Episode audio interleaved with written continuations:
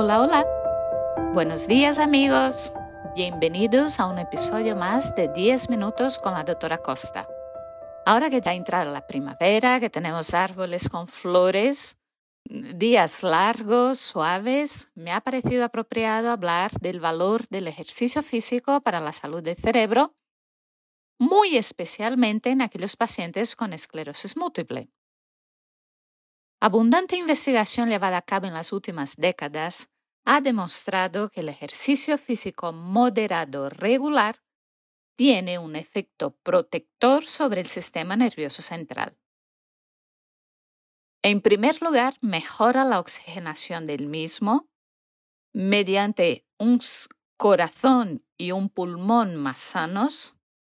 También aumenta el nivel de neurotransmisores y factores neurotróficos que mejoran la plasticidad neuronal, pero también favorece la liberación de una serie de endorfinas que son nuestras sustancias internas o endógenas que mejoran el ánimo, controlan el dolor y controlan la ansiedad. Es cierto que en el pasado y durante muchísimos años el ejercicio físico ha sido un tema tabú en esclerosis múltiple. De hecho, los neurólogos desaconsejaban tajantemente el ejercicio físico en los pacientes con esclerosis múltiple debido a que el aumento de la temperatura corporal asociado podía empeorar transitoriamente los síntomas. Además, se creía que al suponer un gasto extra de energía, aumentaba la fatiga síntoma clásico y especialmente discapacitante de la enfermedad. Sin embargo, los múltiples estudios llevados a cabo en este sentido han demostrado todo lo contrario.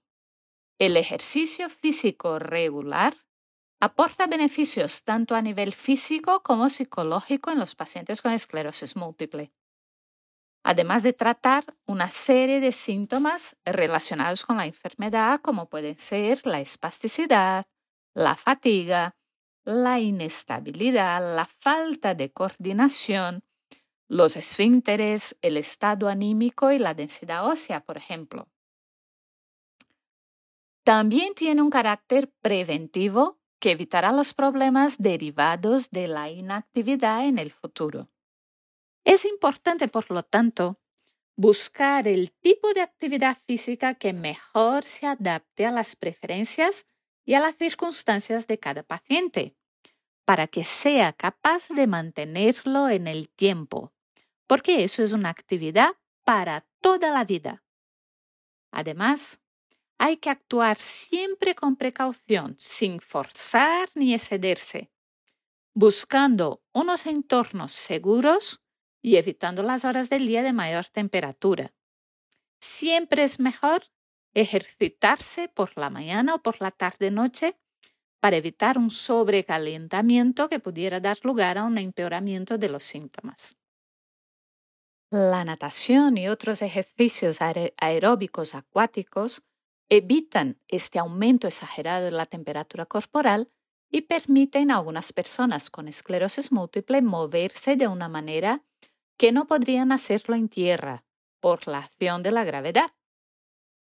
Por otra parte, el yoga, el pilates, el tai chi son especialmente útiles para tratar la coordinación y el equilibrio.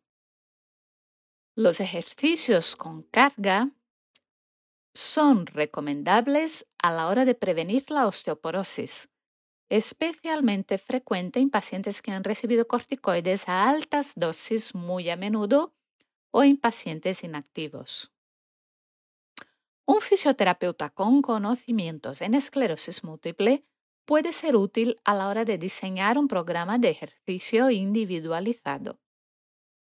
Las asociaciones y fundaciones de pacientes con esclerosis múltiple han estado proporcionando actividades bio-online durante el confinamiento, aunque es cierto que la mayoría de ellas ya ha abierto sus puertas para fisioterapia, terapia ocupacional y rehabilitación presenciales.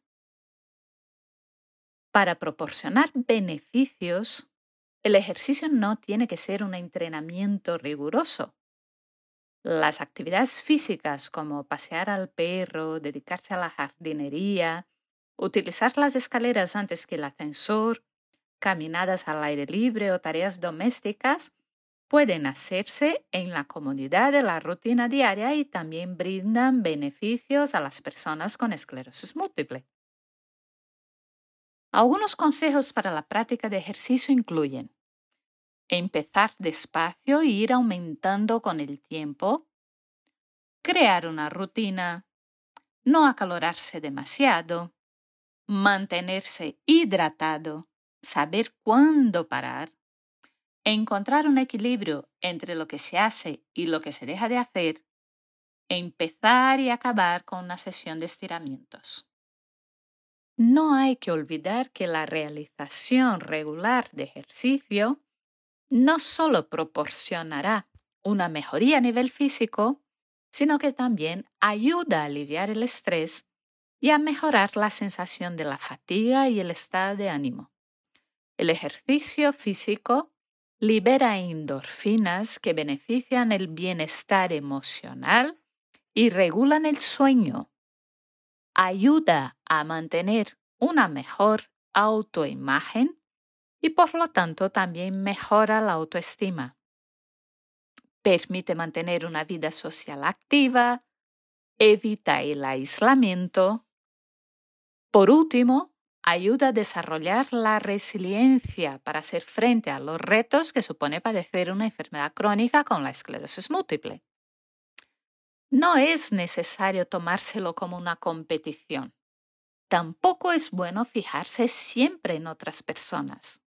La esclerosis múltiple es muy diversa y sus síntomas son completamente diferentes en cada paciente. Lo importante es tomar la actividad física como un hábito de vida, algo que uno puede hacer que está en sus propias manos para mejorar su salud. Recientemente hemos podido demostrar la utilidad del ejercicio físico en la salud en general. El confinamiento, por lo que hemos estado pasando en los últimos meses, ha reducido de forma muy marcada nuestra actividad física.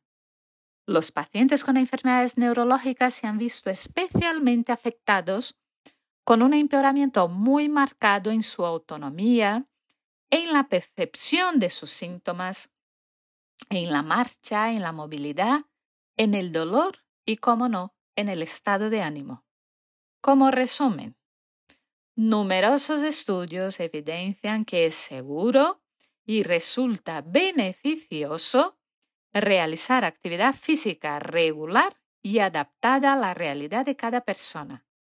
El ejercicio debe formar parte de los hábitos saludables de cualquier persona, incluidas aquellas que padecen una esclerosis múltiple. Y hasta aquí nuestro ratito de hoy. Si te apetece, te acompañaré en tus paseos diarios con nuevos episodios de nuestro podcast. Un fuerte abrazo y que pases una muy feliz semana.